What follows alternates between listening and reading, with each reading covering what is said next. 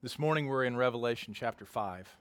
We're going to be preaching through the entire chapter today. This message is entitled, Worthy. Then I saw in the right hand of him who was seated on the throne a scroll written within and on the back, sealed with 7 seals. And I saw a mighty angel proclaiming with a loud voice, "Who is worthy to open the scroll and break its seals?" And no one in heaven or on earth or under the earth was able to open the scroll or to look into it. And I began to weep loudly because no one was found worthy to open the scroll or to look into it.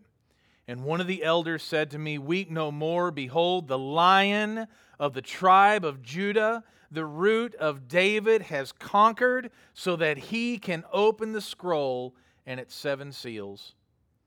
And between the throne and the 4 living creatures and among the elders I saw the Lamb standing as though it had been slain, with 7 horns and with 7 eyes, which are the 7 spirits of God sent out into all the earth. And he went and took the scroll from the right hand of him who was seated on the throne. And when he had taken the scroll, the 4 living creatures and the 24 elders fell down before the Lamb, each holding a harp and golden bowls full of incense, which are the prayers of the saints. And they sang a new song, saying, "Worthy are you to take the scroll and to open its seals. For you were slain, and by your blood you ransomed people for God, from every tribe and language and people and nation, and you have made them a kingdom and priests to our God, and they shall reign on the earth." And then I looked, and I heard around the throne and the living creatures and the elders the voice of many angels, numbering myriads of myriads and thousands of thousands, saying with a loud voice, "Worthy is the Lamb who was slain to receive power and wealth and wisdom and might and honor and glory and blessing." And I heard every creature in heaven and on earth and under the earth and in the sea, and all that is in them, saying, "To him who sits on the throne and to the Lamb be blessing and honor and glory and might forever and ever." And the 4 living creatures said, "Amen." And the elders fell down and worshipped.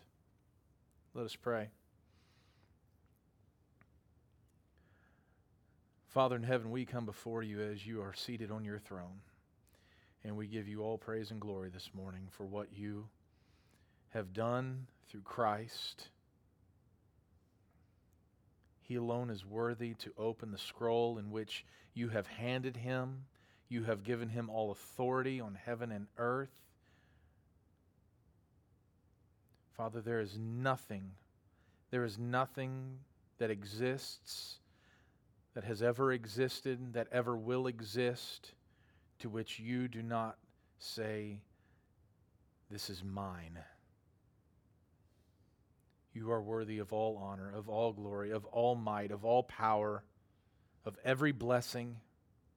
You are worthy of our praise, every prayer. Everything that we do, Lord, may we do it for your glory and for you alone. May our allegiance not be divided. May our worship be given to no other. May you constantly be in every thought that we have, Lord, guiding and directing us by your perfect Holy Spirit, that he would lead us to greater holiness, so that one day we too might worship as these 4 living creatures, as these 24 elders, as the angels, as the hosts of heaven worship. Father, we ask all of this in Christ's name. Amen. Last week, we were given a view of God's throne room. where we got to see the Father in heaven seated on his throne. And today, God is going to be handing over a scroll to the only one who is worthy to open it. And so we're going to walk through chapter 5. I'm going to explain some of the symbolism, and hopefully this will lead us to worship.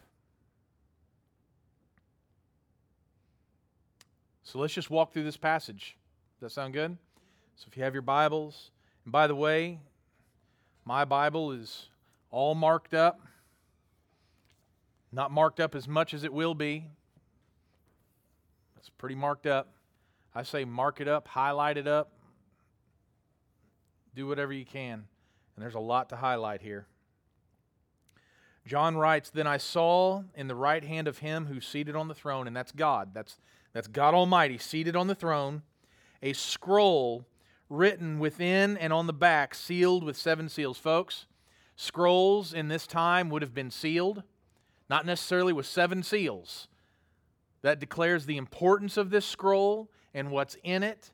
And only those who were allotted or given the ability or the authority to open that scroll might break that seal.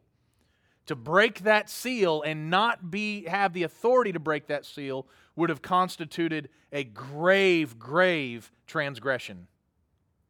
And so it's sealed not once, not twice, but 7 times over. And that scroll was written on the front and the back, which would have been highly unusual for a scroll to be written on the front and on the back. What is this scroll? What we're going to see is that the scroll that is held in the hands of God Almighty is all of redemptive history. All of it. But it has to be unfolded. It has to be revealed. And it has not yet been revealed in its fullness. So then I saw in the right hand of him seated on the throne a scroll written within and on the back, sealed with 7 seals. And I saw a mighty angel, not just any angel, a mighty angel, proclaiming with a loud voice, "Who is worthy to open the scroll and break its seals?" And it says, John writes, "And no one in heaven or on earth or under the earth was able to open the scroll or look into it."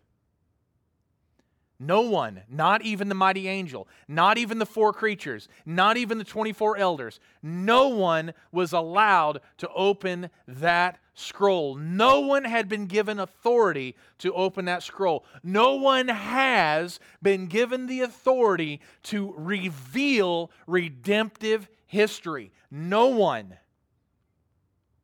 If we are not careful, we will miss the significance of this.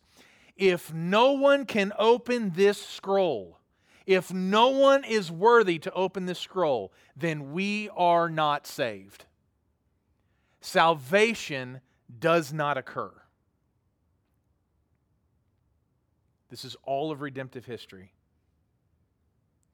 John realizes this. He realizes the implications of no one being worthy, not himself. Now, I mean, if an angel in heaven seated in the throne room of God, if these 4 living creatures who have eyes everywhere, seeing all things, if they are not worthy to open the scroll, who is worthy to open the scroll? I was trying to think of analogies for this case. And folks, I had several, most of them involving comic books. And I'm just going to tell you, they all belittled this moment. I'm not even going to bring them up. The fact is that there is no one that is worthy to unveil redemptive history, except for one. And it says, "And I," meaning John, "began to weep loudly because no one was found worthy to open the scroll or to look into it." They weren't even allowed to look in it. They weren't even allowed to like hold it up to their eye in the sunlight, kind of peer and just like get a glimpse of what redemptive history was. They weren't allowed to look upon it for some reason, even though it was written on the back. They weren't able to see on the back, even though it was written on the back and on the front and within and everywhere. I mean, this is redemptive history. It's a lot of information here, and they were not worthy to even look upon it. And one of the elders said to John, it said to me, John, weep no more. Weep no more. You know, there is going to be a day. I believe when Christ is going to look upon us and say, weep no more. Weep no more. I'm jumping ahead several chapters. But there is a day when every tear will be erased. There is a day when there will be no more pain. When COVID is gone, there will be another sickness. When cancer is gone, there will be another disease. When car crashes no longer happen, there will be something else to cause pain and destruction. Until Christ returns and wipes every tear from our eye. There will be no more pain. There will be no more suffering. The brokenness that we have now will be no more. And the elder says to John, weep no more. Why? Why? No one is worthy to open the scroll. Why should we weep? There is cause for weeping if the scroll cannot be opened. And he says, behold. By the way, that word behold he could have just said look. In fact, it's a very similar word, I believe, in the Greek, just look. But no, it's behold. I mean, look upon it, stare at it, gaze at it. Do not divert your eyes. Behold, the Lion of the tribe of Judah, the Root of David, has conquered so that he can open the scroll and its seven seals. There is one who is worthy. There is one who is worthy. Now, why does John, or why does the elder describe Christ as this? Well, he's taken all of the Old Testament, all the predictions of the Old Testament, all the New Testament as it is revealed to us, and it's culminating in this one sentence to describe who Christ is. He is the Messiah. He is the anointed one. Who is this Christ? He has always been the one who was worthy to open the scroll, to break those seals. He's the Lion of the tribe of Judah, just like it was professed by the prophets. He is the Root of David. He is a son by birth of David. He is in the line of David. He is the anointed one. He is the Christ. And he has conquered. Now, how does Christ conquer? He does not conquer as they thought that he would conquer. He conquers, as Tom Schreiner says it, not by mauling his enemies, but by laying his life down, which is what we're going to see. He is the Lion of Judah, the Root of David. He is conquered, and because he has conquered by allowing himself to be ultimately put to death on a cross, on that cursed tree, he has now been afforded the only authority to be able to open this scroll of redemptive history.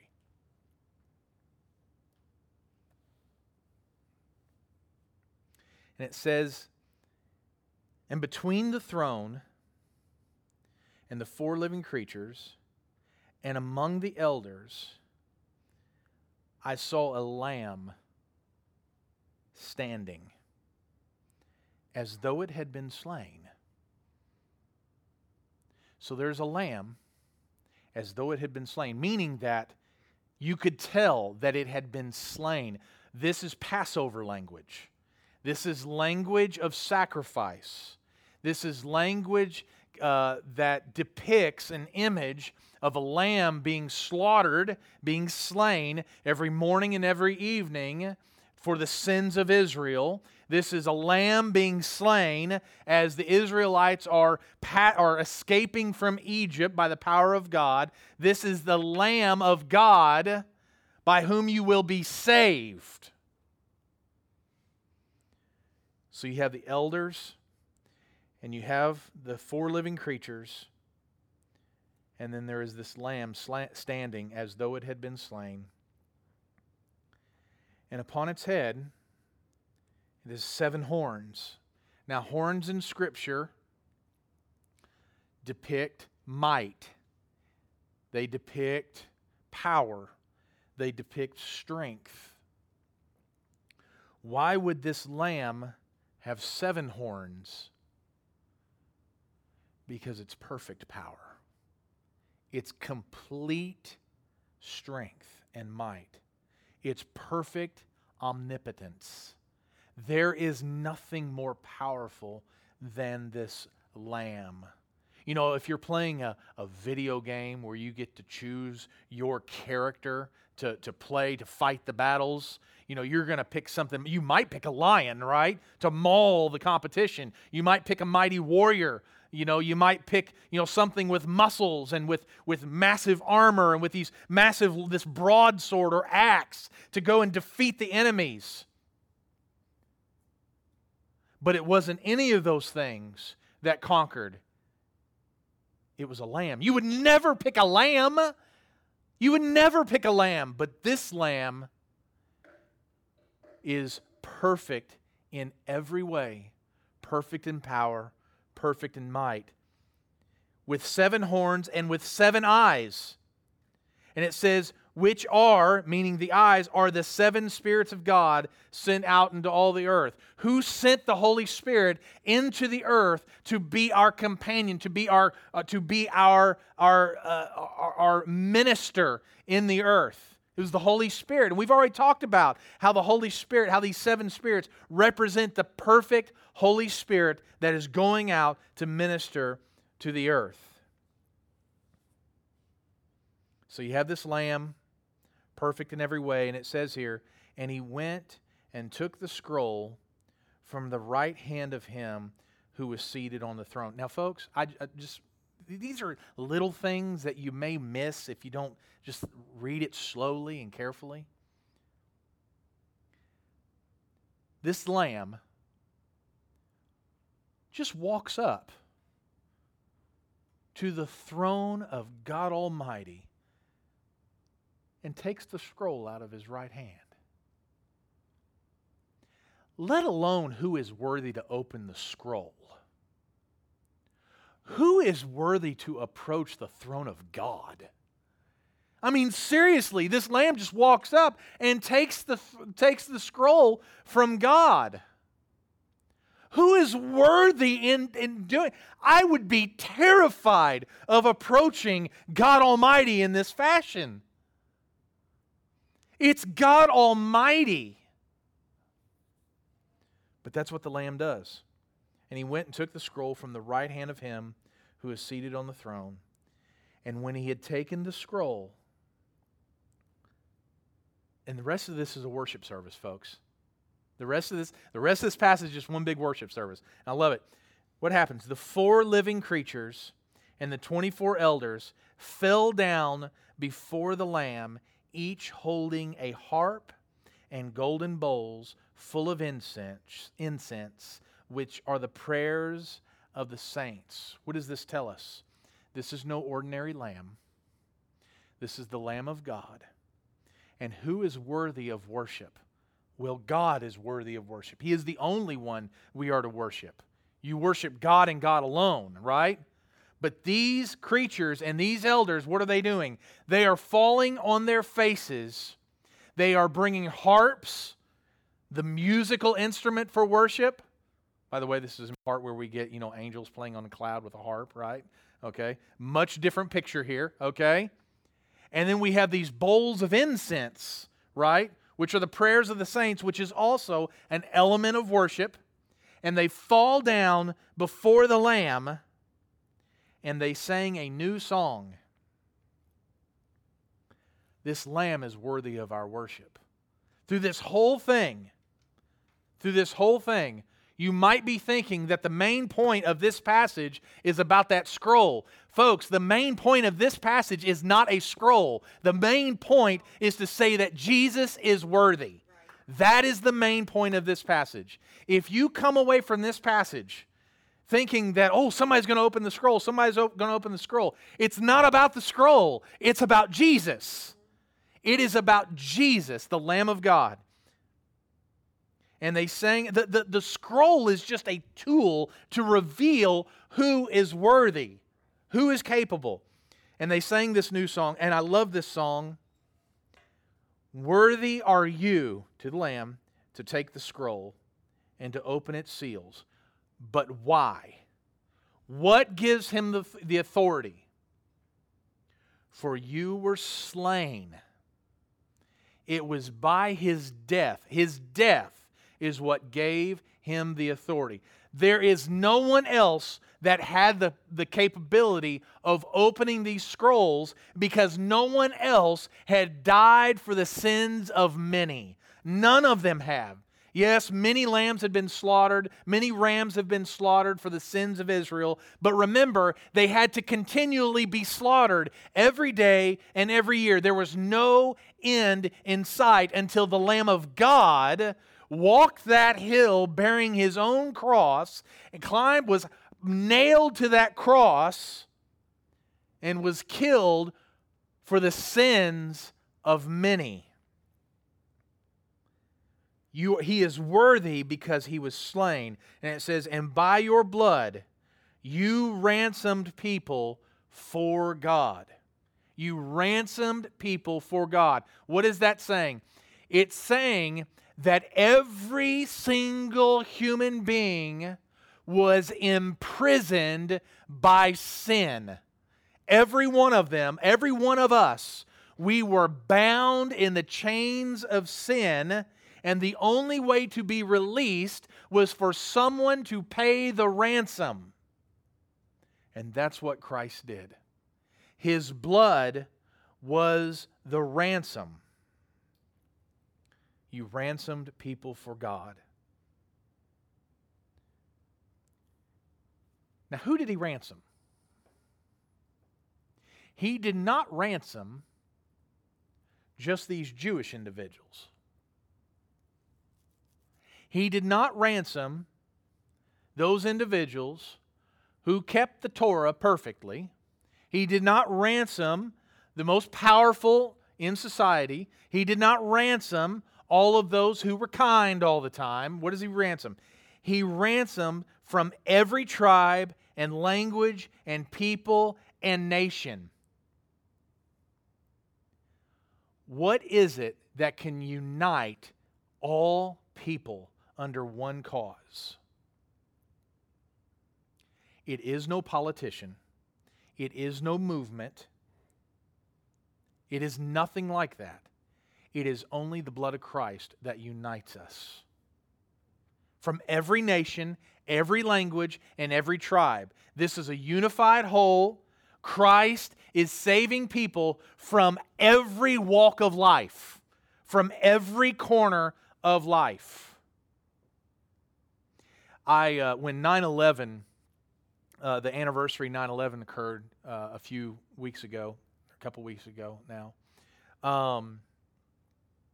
I heard individuals say and lamenting the fact that they wish people would be as united as they were on September 12th, 2001.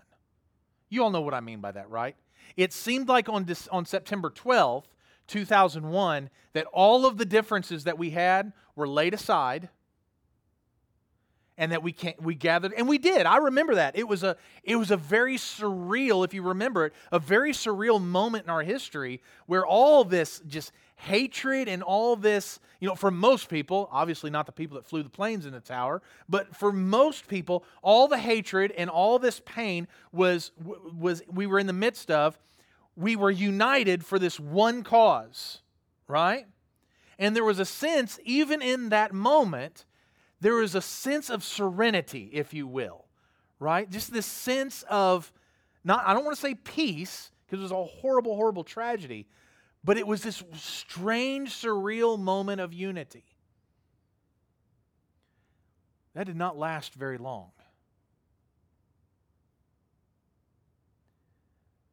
But the blood of Christ brings a unity that is everlasting. It says forever and ever. I always think it's funny when somebody writes forever and ever. How can you get longer than forever? Well, by adding the word ever on the end of it, right? For all eternity, Christ is bringing these people from every tribe, language, people, and nation, and you have made them a kingdom of and priests to our God. That's what we are going to be, a kingdom of priests, and they shall reign on the earth. Just a reminder that heaven is not our home, that the new earth is going to be our final home for all eternity. Verse 11, then I looked and I heard around the throne and the living creatures and the elders, the voice of many angels, numbering myriads of myriads and thousands of thousands, saying with a loud voice, worthy is the Lamb who was slain to receive power and wealth and wisdom and might and honor and glory and blessing. Let's read that again, okay? Worthy is the Lamb who was slain for what? To receive power and wealth and wisdom and might and honor and glory and blessing. Is there anything else that one might receive? Is there anything else that one might receive? Everything that an individual could ever want is encapsulated in that right there. And the only one who is worthy to receive all of it is Christ. Only Him. See, sometimes we believe that we are worthy, that we deserve all of these things, but we don't. We don't. Only Jesus deserves and is worthy to receive these things. In verse 13, and I heard every creature in heaven and on earth and under the earth and in the sea and all that is in them saying, folks, this is everything. Everything is saying this. To Him who sits on the throne and to the Lamb be blessing and honor and glory and might forever and ever. It seems as if it's repeating itself, right? Sometimes modern praise courses get criticized for repeating themselves over and over and over. Well, that's modeled here in Scripture, folks. These creatures and these elders often say the same thing over and over and over, because what else is there to say? It's Christ, the only one who is worthy. And it says, and the four living creatures said, Amen.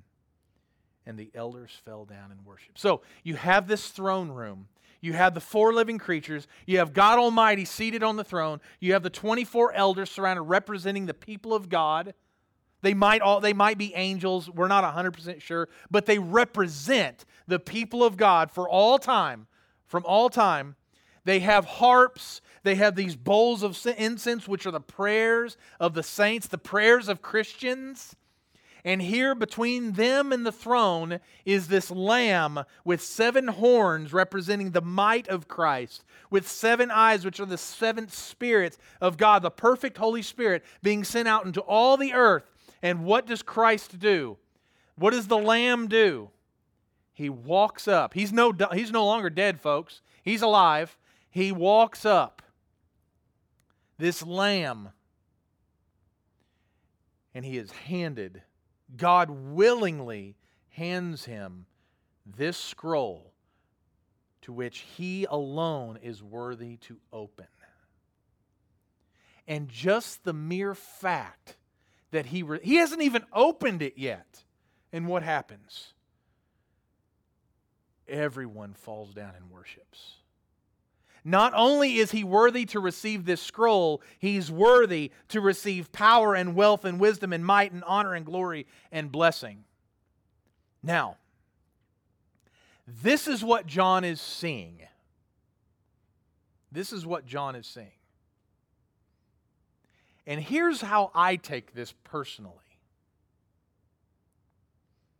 When I read this and I see what is happening, I think, how pathetic am I? And in my attempts to worship Christ, how completely distracted am I? That I get so distracted by everything else in the world, all the things going on. You know, I mean, I came in here and I was talking to some of you about some of the stuff that's been happening in my life, which are big things to me, but in the grand scheme of things, Christ is on his throne.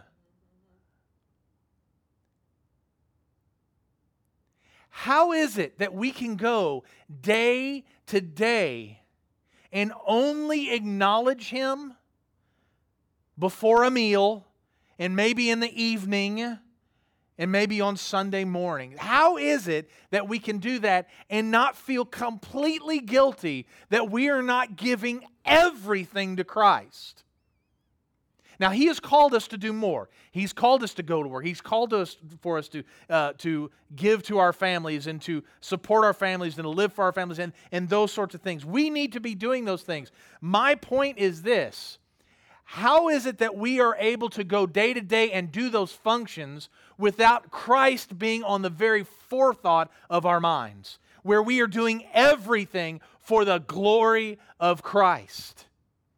Because if we're not doing it for the glory of Christ, is it worth anything? It's not. It's not. What are we doing for the glory of Christ? This is who Jesus is. He is the only one worthy. He is the only one worthy to open the scroll of all redemptive history. He is the only one worthy to receive all of these things that many of us are fighting for, clawing, tooth and nail. We're trying to get all these things, but Christ is the only one worthy. And this, I'll tell you what this does. It makes me think of how pathetic I am sometimes in my worship, but it encourages me to know that I can do so much more. There's so much more that we could be doing, and that there's so much more that we can be reaching for, turning our gaze upon Christ and thinking and praying and reading and all of these things in order to commit ourselves to Christ. And that's what I want to commend to you. I want to commend to you, folks. I also want to bring this point out. We are living in a culture, in a society right now that makes many claims, one of them being that there are many ways to salvation. And I often bring up John 14:6, that Christ is the way and the truth and the life, and no one comes to the Father except through him, right? I bring that up a lot. But why is that true? It's because of this. It's because Jesus is the only one who's worthy. There is no one else worthy for us to worship and praise except for Christ.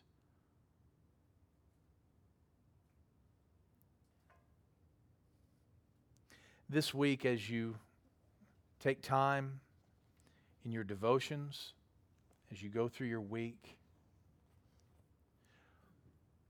remind yourself what is happening around the throne of heaven. Remind yourself that God is seated on on the throne. Remind yourself that Christ is the Lion of Judah, but also the Lamb of God, standing, receiving the scroll from the Father, opening up all of redemptive history. Remind yourself that when you get bogged down through this week, and many of us will, I will. I know that I will get bogged down this week. I do most weeks get bogged down. I'll just readily admit to you. I need to remind myself of who is seated on the throne. I need to remind myself of what all of this is about. I need to remind myself that my Christ is worthy of worship and worthy of praise regardless of what's going on in my life. Regardless of who has hurt me, regardless of who is standing against me, I know that Christ is for me. and He alone is worthy. And if that doesn't cause us to worship, folks, then what can? What can? Let's pray. Father, we thank you. And we thank you that Christ is worthy, the only one worthy. And Father, I pray that our worship would reflect that. I pray that our prayers would reflect that. I pray that our lives would reflect the fact that Christ alone is worthy, and that we would give our lives for Him, to Him.